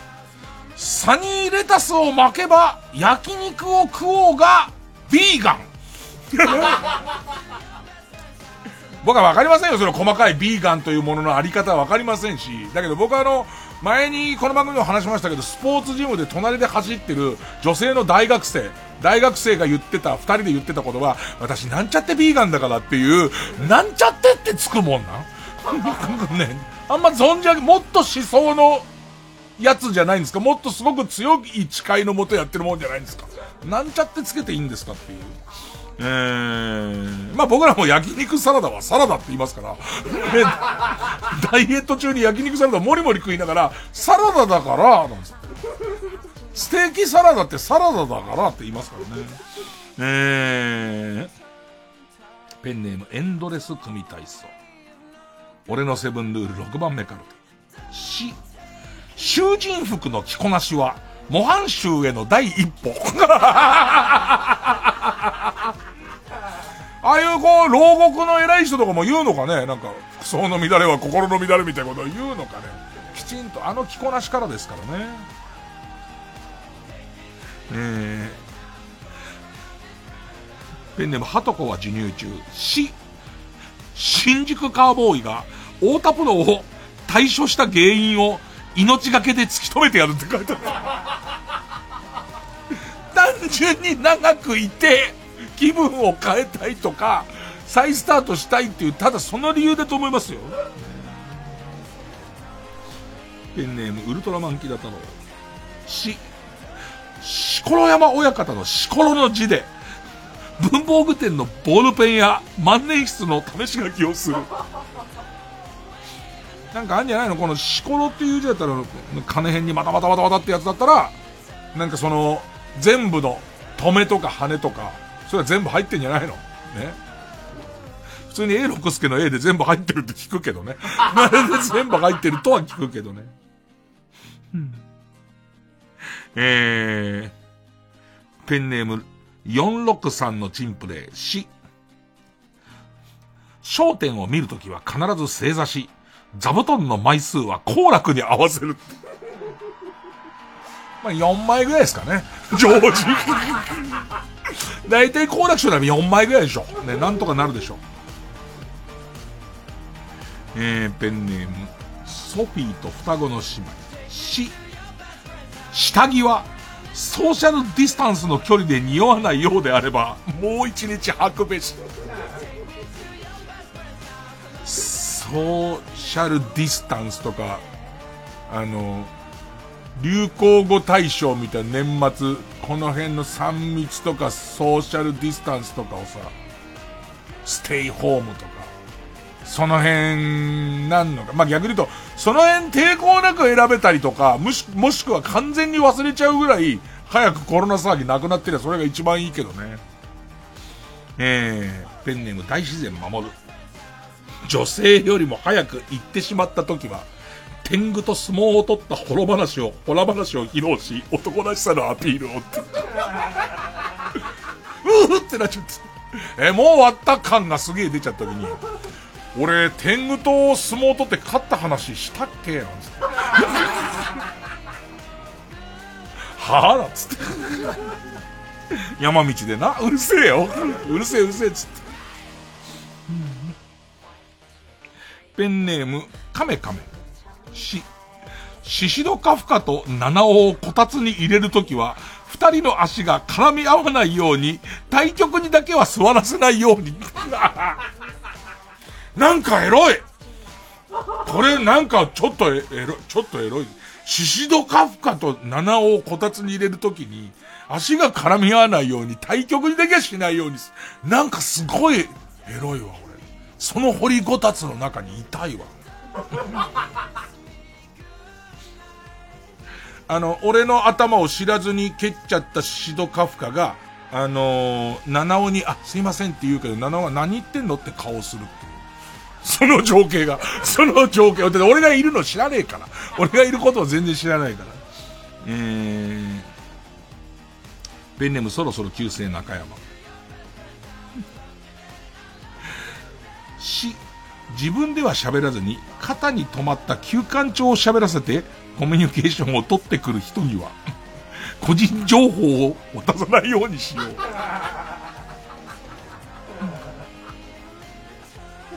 ペンネーム白イルカ。し、小便を方向ボールにかけるときは、地球破壊爆弾の導火線についた火を消す予行演習のつもりで。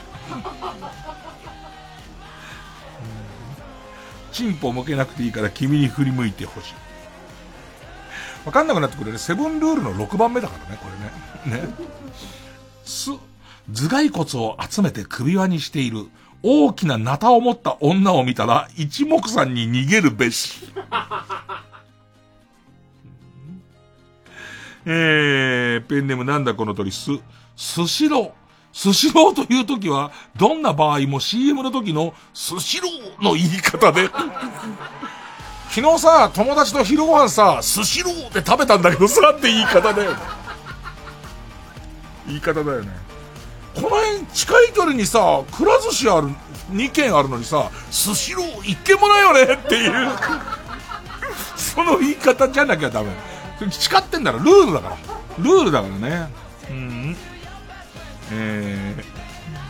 ー、ペンネームマテールパン。せ、先行から漏れた8番目のルールをたまに発動させようって。多いのね。えー、ペンネーム、釧路ダンディ。せ、戦争はしちゃいけない。6番目でいいの逆に言うと、これ入れるタイプの人が、これ6はないよね。1か7だよね。1か7でしょう。ペンネーム、ダルマボーイ。せ、セブンルールの放送日前日が、ルールを全部破っていい最後の日。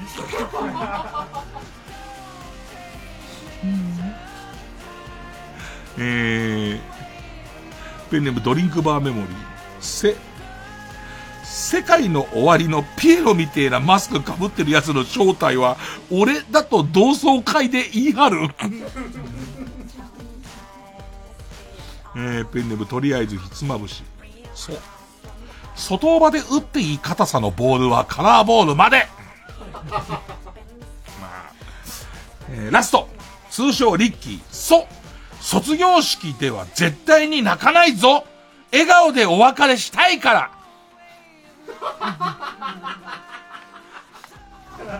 そうですか。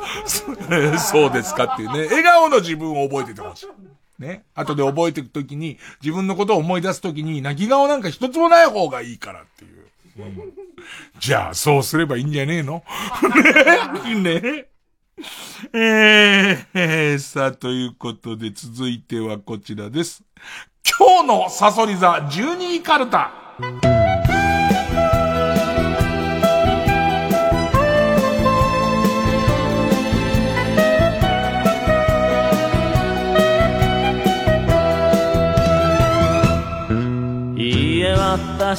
まあずっと目覚ましテレビでね、えー、自分の星座出てこない、自分の星座出てこないと思ったら12位だと。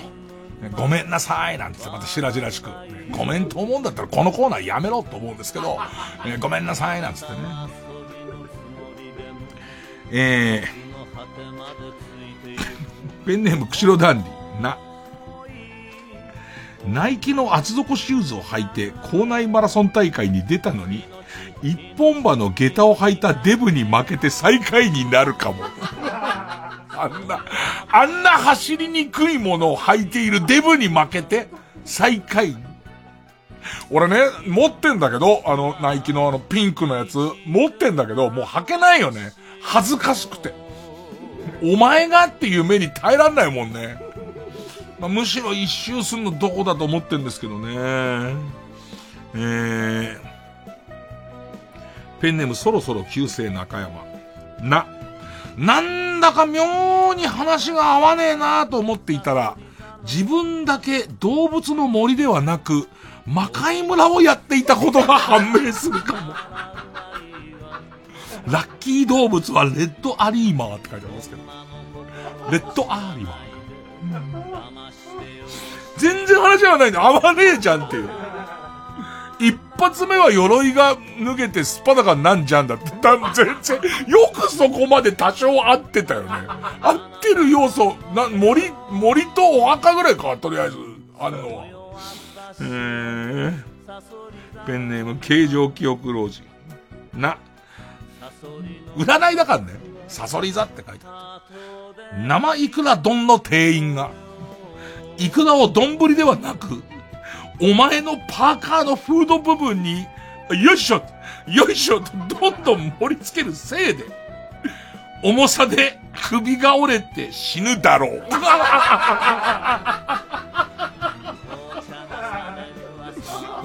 ストップってくださいねなんつって、よいしょよいしょつって、ああボキラッキー、ラッキー海鮮丼はネギトロ丼って書いてある。そりゃそうだよ、イクラ丼はアンラッキーだからね。これ朝見、見てさ、丼屋に行ってさ、いくら丼って言えたらすごいよね。絶対し、ここまで丁寧に言われてんのにだよ。えー、ペンネームワクワクまたがり。今日の12位はごめんなさい、サソリ座、な。なずなを両手いっぱいに積んで、お母さんにプレゼントすると、お母さんは、どうしてあんたってか、いつもいつも、こんな雑草なんて積んできて、汚らし、と怒鳴って、あなたの手を叩き、叩き落とされたナズナは、アスファルトに、悲しげに散らばるかも。こんな悲しい、こんな悲しいの占い。ペンネーム、ソフィーと双子の姉妹な。なんかまた、島田周平が手相じゃなく、パワースポットとか、少しスピリチュアルな方向に行こう、行こうとしている必死な姿をテレビで見ちゃうかも。ラッキー免罪符は手相って変わるんですよ。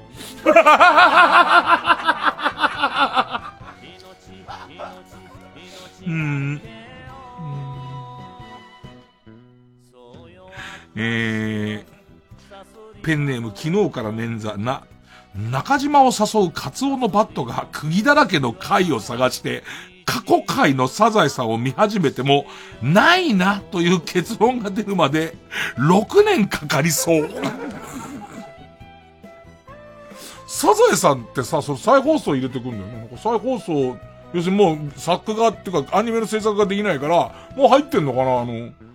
再放送入れるっていうじゃん。最後のじゃんけんは？最後のじゃんけんも再放送なのかな？だとするともう、あれで、その、何、あれで賭博をしてるバクトの人間は、ね、もう、大変なイカサマが行われちゃう可能性あるもんね。さあ。えー、ペンネーム夏が過ぎていくな。仲のいい友達数人とオンライン飲み会をしていたら、誰の知り合いでもない見ず知らずのおじさんが参加してきた上に、カメラ目線でずーっと無言のまま、南京錠をいじりながらこっちを見ているため、とても変な空気になるかも。ペンネームたまずな、仲良し4人組という LINE グループのうち、自分以外の3人が、本当の仲良し3人組というグループを作っていることが発覚していそう。地獄だわ。地獄。ペンネーム2栄500杯。12、12、12は、今日の12はサソリ座です。ごめんなさい。な、何にもならない。お前は一生そのまんま。その何年も洗ってない水槽の中で、檻と共にある生きてんだか死んでんだかわかんねえ金魚のように、ただただ息をしているだけ。ラッキーアイテムなどない。ええと思うよね。嘘でしょって思うよね。全く、全く俺がその占い気にしてなくても、嘘でしょって思うよね。うん、えー、ペンネーム、和牛先輩に、煮込みしかないクジラ屋で、右肩を引くつかせる人物に会うが、ビートたけしでも、松村邦弘でもないおじさんの予感。ラッキーアイテムは揃いの靴。ジャガーノート。ラジオネームジャガーノートに、肉ラーメンとシクラメンを取り違えて、不正明らかに、不瀬明らに激起こされる。ええもう占いでもなんでもないんだよ。ペンネームピンチヒッター二村弟に。煮込み料理が得意なんです、と家庭的な一面をアピールしてきた女の子の家に行ったら、大きな寸胴でヤギを丸ごと一匹煮込んでいるでしょう。ラッキー調味料は柚子胡椒。すっげえびっくりするんだろうね。思ってたのと全然違うっていう。すっごいでっかい寸胴に明らかにヤギの足が4本上に向けて突き立ってるからね。うっそ、と思うからね。うん。ペンネームヒメルテアに、新潟県に住むおばから手作りしてみましたというメッセージとともに、スジャータの空き容器で作られたブラジャーが送られるかも。うん。えー、ペンネーム BJ サトル。ヌンチャクでバースデーケーキのろうそくの火を消す動画を撮ろうとしたら、手元が狂って火のついたろうそくを弾き飛ばしてしまい、実家が全焼するでしょう。ペンネームゼリー大好き、ヌ、ヌーディストマルエツで、そんなマルエツはねえ、ヌーディストマルエツでフランクフルトを買うときに、隣のおじさんの股間のフランクを、うっかり、トングで掴んじゃうかも。だヌーディストマル、ヌーディストマルエツずるいわ。ヌーディストマルエツ。うーん、えー、んペンネームそろそろ旧姓中山ね。年賀状の家族写真からあなただけトリミングで除去する作業を大晦日におばあちゃんから頼まれるかも これを消してもらえないこれ、これをき、綺麗に元からなかったようにできるかなね。あのー、これ、ね、パソコン得意だから、ケンちゃんパソコン得意だから。うん。ペンネームゼリー大好き。ね。ネムロのモノマネショーパブで、ネムロのモノマネショーパブで、根室伏工事の投げたハンマーが頭に当たり、自分が根室浪江として活動していたことを全て忘れるでしょう。もうくだらないよ。なんだよ、根室伏工事。もう顔がちょっと似てるだけだろうね。ま、で、しかも眉毛ビニールテープでつけてっからね、一番特徴的なところ。ね。根室伏工事の投げたハンマーが、袖で次スタンバってたんだろうな、この、根室のご当地のモノマネショーがずっと続くところの。そしたらもう根室浪江として、根室浪江って何ね？あとこいつら全国区になる、こう、せめて木更まで出るっていう気はなしね。もう、根室浪江だから。うん。うん。ペンネームウルトラマンキダ太郎ね。ネーミングライツが勝手に販売され、しかも買い手がついてしまうので、あなたのミドルネームが、薬の福太郎になります。死のうか、薬の福太郎剣になります。戸籍謄本をちゃんと修正しないと、給付金がもらえなくなる危険も。ラッキー薬局は、ツルハドラッグって書いてある。ツルハなんかい。うーん。ペンネーム形状記憶老人。練馬のオートバックスのタイヤ売り場で迷子になっていた子供和乳道が。なんて気持ちいいんだろう。もう、えー、練馬のオートバックスのタイヤ売り場で迷子になっていた子供和乳道を、わざわざお母さん和乳道がいる武蔵村山のオートバックスまで送ってあげたのに、ちゃんと魂は奪われる。うん。気分ですよね、みん。なね。気分。ただの気分です。うん。えー、ペンネーム、じゃがやまりこの、能年レナから、ノンを引いた、うねれなの部分を芸名として授かるでしょう。使ってないところ。使ってないところだから、つって。ペンネームそろそろ旧姓中山の、ノンフィクション小説執筆のための取材も最終段階になって、取材相手の元政治家が、実はね、首相の正体はチュパカブラなんだよ。と言い始めるかも。言い始めるかも。今今っていう。最後の日本狼を若い頃に見たっていうおじいさんをずっと取材してたら、最後の最後に、だから、多分、それ、だとすると日本狼ってのは何年まで生きてたってことになりますね。いや、わしは見たんだから間違いないんじゃ。うん。いや、どうも今日ありがとうございました、貴重な話を。あと、カッパも見たがね、っていう、その、えー、見ちゃったっていう、あの感じですね。あの感じって。ペンネーム形状記憶老人の、野沢雅子にの風俗嬢に、オラのデインシンとおめえの軽面体のどっちが強いんだ？バーカバーカえー、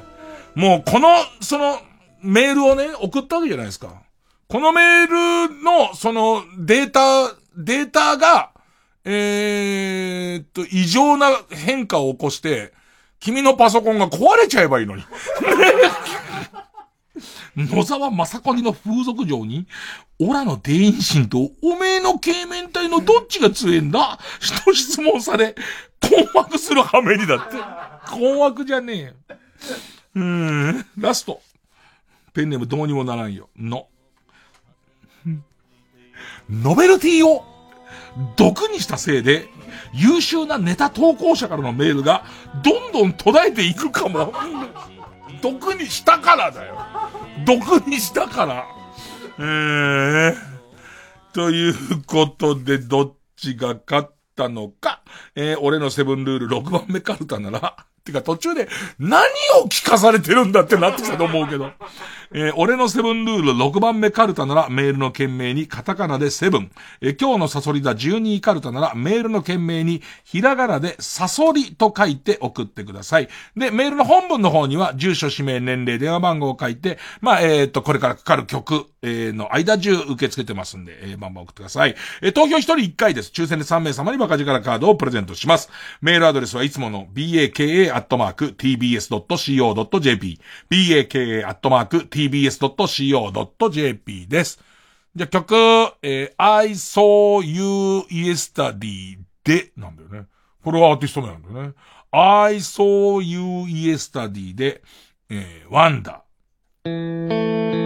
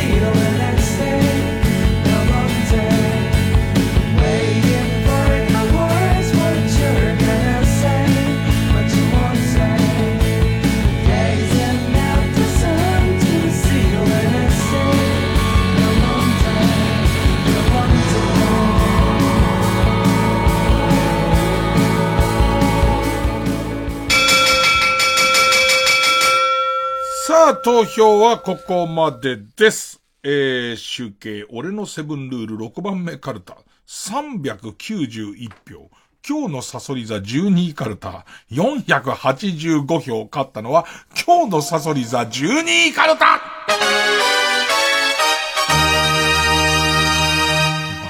かしてましたからね。ただもうどっちもどっちですよ。どっちもどっちで何を聞かされてるんだっていう。だってみんなだってさ、ちょっとこう今少し眠くなってる人が特にさ、ヌーディストマルエツってどっちだっけって思うよね。ヌーディストマルエツが入ってたのは、サソリ座なのか、セブンルールなのかもうわかんないからね。少なくとも後の方で読んだからっていう理由で多分、デインシン、デインシンと軽面体は多分サソリ座だったなみたいな。そういう感じだと思いますからね。もう、なんでしょうね。えっ、と、どっちが優秀とかじゃないです。どっちもどっちです。えーさあ、ということで、えー今日のサソリ座、えー、12カルタは、えー、ハ行ですね、今度ね。ハ行になります。で、俺のセブンルール6番目カルタは引き続き作業の募集を2軍で、えーします。さあ、それでは来週のチャレンジャー行きましょう。こちら。劇場版深夜のバカ力カルタ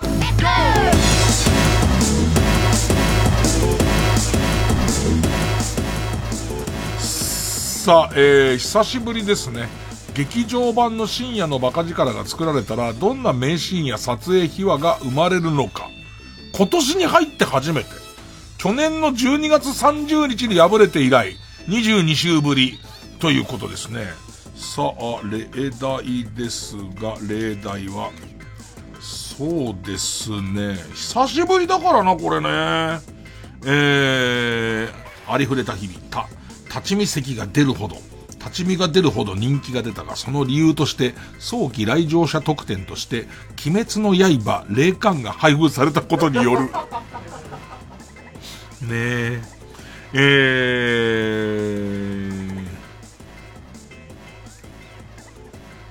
ー、ペンネームそろそろ旧姓中山ち、中外製薬の薬のおかげで死んだ仲間たちが蘇るという。序盤で亡くなったんだけどね。序盤で亡くなった、もしくはもっと言うと、劇場版の3でかなり死んでんだけど、5でね、中外製薬の薬があったおかげでっていうね。えー、ということで、えーと、まあまあ、皆さんですね。えー、次回の対戦カード。今日の誘いだ12位カルタは、ハ行です。えーそして、えー劇場版深夜のバカ力カルタは、他行になります。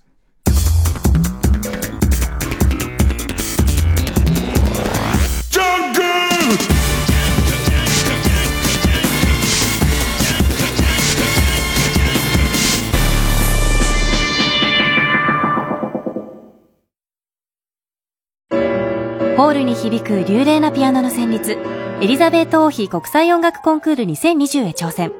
TBS ラジオ公演、吉見祐希ピアノリサイタル2020は7月23日、浜離宮朝日ホールで開催します。チケット好評販売中。詳しくは TBS ラジオのホームページ、イベント情報をご覧ください。905FM 954AM TBS ラジオお聞きの放送は FM90.5MHz、AM954kHz、TBS ラジオです。ラジコでもお楽しみください。毎週金曜夜12時からの「マイナビラフターナイト」では今注目の若手芸人を紹介しています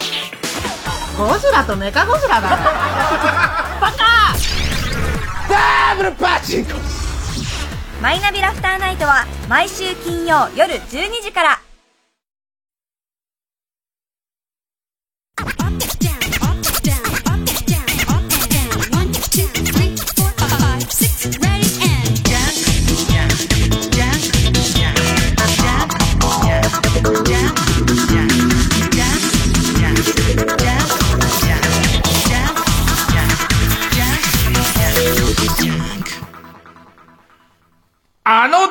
聞こえたらもうおしまい。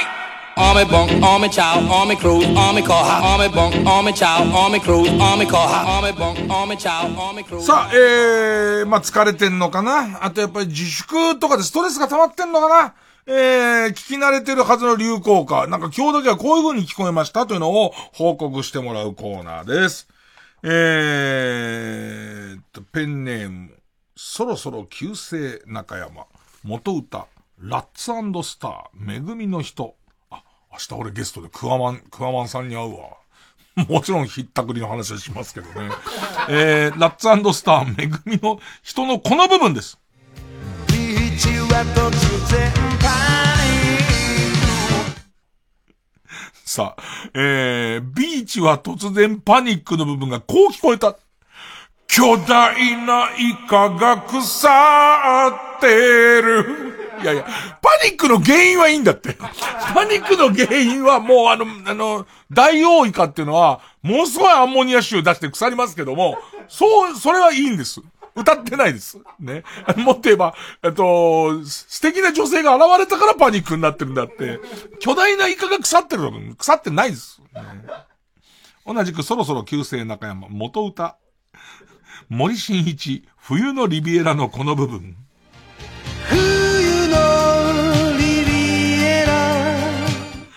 これこういう風に聞こえたんです。ジューズが弾けた。いる。何かいるっていう。パチーンっていうね。これだけは、それおばあちゃんに、いや、若いもんは迷信迷信って言うかもしんねえけど、これだけは持ってけって言われたやつが、パチーンっていう。それも、あの、糸が切れたのかなと思ったらそうじゃなくて、一個一個にひびが入ってますからね。おじゅずの。えー、ペンネーム、机のことさん、元歌、米米クラブで、君がいるだけでのこの部分です。例えばここだけだから聞き間違えちゃったのかなえー、こう聞こえました？トイレペーパー。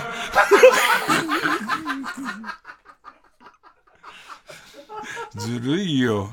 トイレットペーパー、君がいるだけでの頭のとこですね。ペンネーム、どうにもならんよ。元歌、ザ・ブーム、風になりたいの、この部分です。風になりたいまあ、毎回言いますけど、風になりたいの、風になりたいの部分は、基本的には聞き間違えないと僕は思うんですけど、でもまあまあ体調ですかね。えー、風になりたいが、こういう風に聞こえました。デカミパイパイ。ブームが歌ってると思う？デカミパイパイって。これ読んでないな、ペンネーム、ケッツマングローブさん、元歌、さっちゃんのこの部分。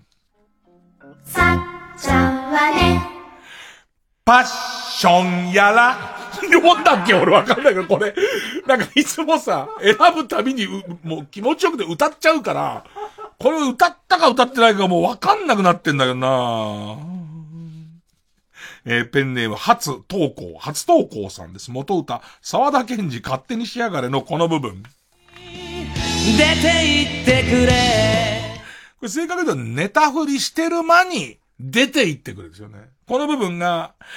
ピノ一個くれあー、あー、あー、ネタ振りしてる間にピノ一個だけ置いてってくれってこと、全部持ってくんじゃねえぞっていうことなんでしょうね。えー、ということで、まあ、聞き間違いがあったらすぐ送ってください。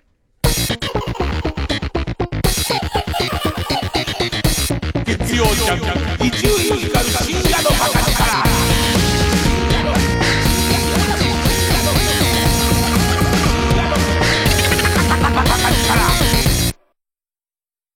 ここで、エイルのフェイクラブをお聴きください。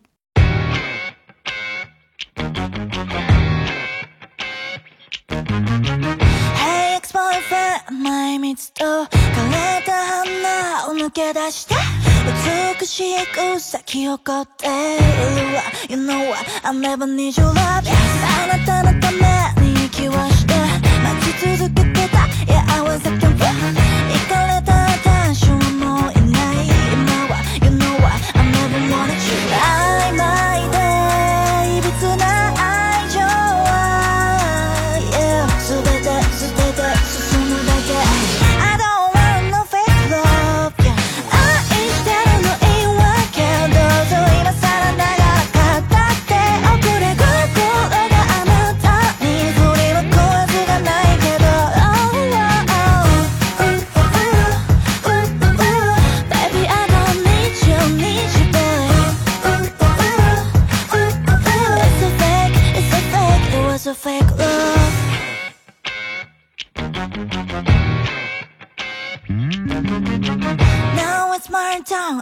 怪物に誘われて足を踏み入れれば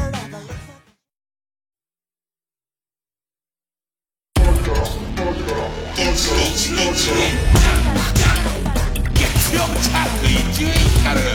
深夜のバカ力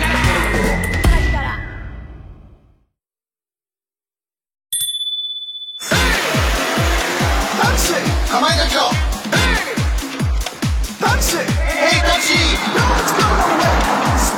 の猫ちゃんニュ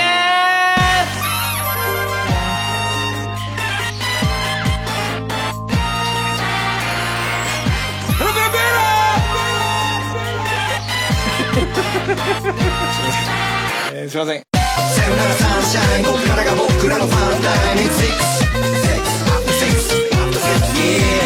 憂鬱にバイバイそばのぜとっときのプライムタイミング6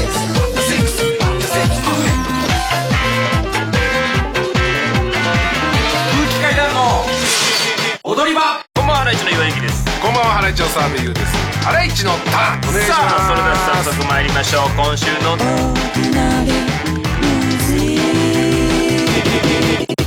今こそ聞こう TBS ラジオ 905FM954AM TBS ラジオ TBS ラジオジャンク。この時間は小学館中外製薬マルハニチロ伊藤園ホテルズほか各社の提供でお送りしました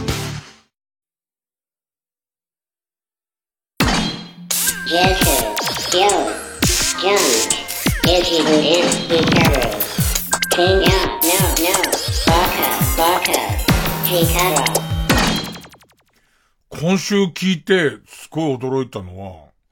あの、17ライブって、まあ今、いろんなあの配信のやつあるじゃん。で言って、まあまあ、えー、いろんな人が参入してんだけど、このコロナ騒ぎで、えーっと、営業自粛になってる、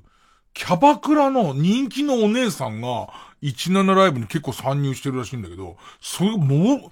俺、何度も気持ちがいたと思ったんだよ。その、トップキャバクラお姉さん、キャバクラお姉さんが、17ライブやって、まあ、トークするわけだよね。で、2週間での、な、投げ銭つうのかな？うん、うん、んその、えーっと、稼いだお金。2週間だよ。2億円だって。すごくない？すごくない？ね。で、すげえなと思って。で、その人気キャバクラお姉さんの17ライブ聞いてみたら、私が今まで飼った犬はっていう話してて。まあもともと太客なんだよな。多分すげえ太客で、お店やってさえいればいっぱい貢ぎたい人なんだろうけど、なんかクラクラしちゃってさ、そんな世の中があんだ。またこの人が立派で、トップの人は、その自分の売り上げを大阪府に寄付したいみたいな話してて、なんかいろいろすごいね。俺、寝るよ。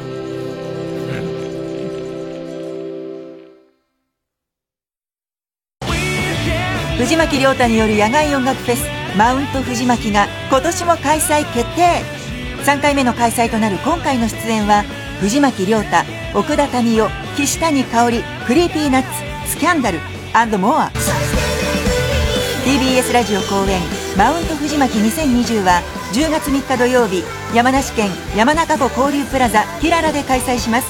チケット先行販売中。お問い合わせはサンライズプロモーション東京。0570-003337または TBS ラジオのホームページイベント情報をご覧ください TBS ラジオ 90.5MHz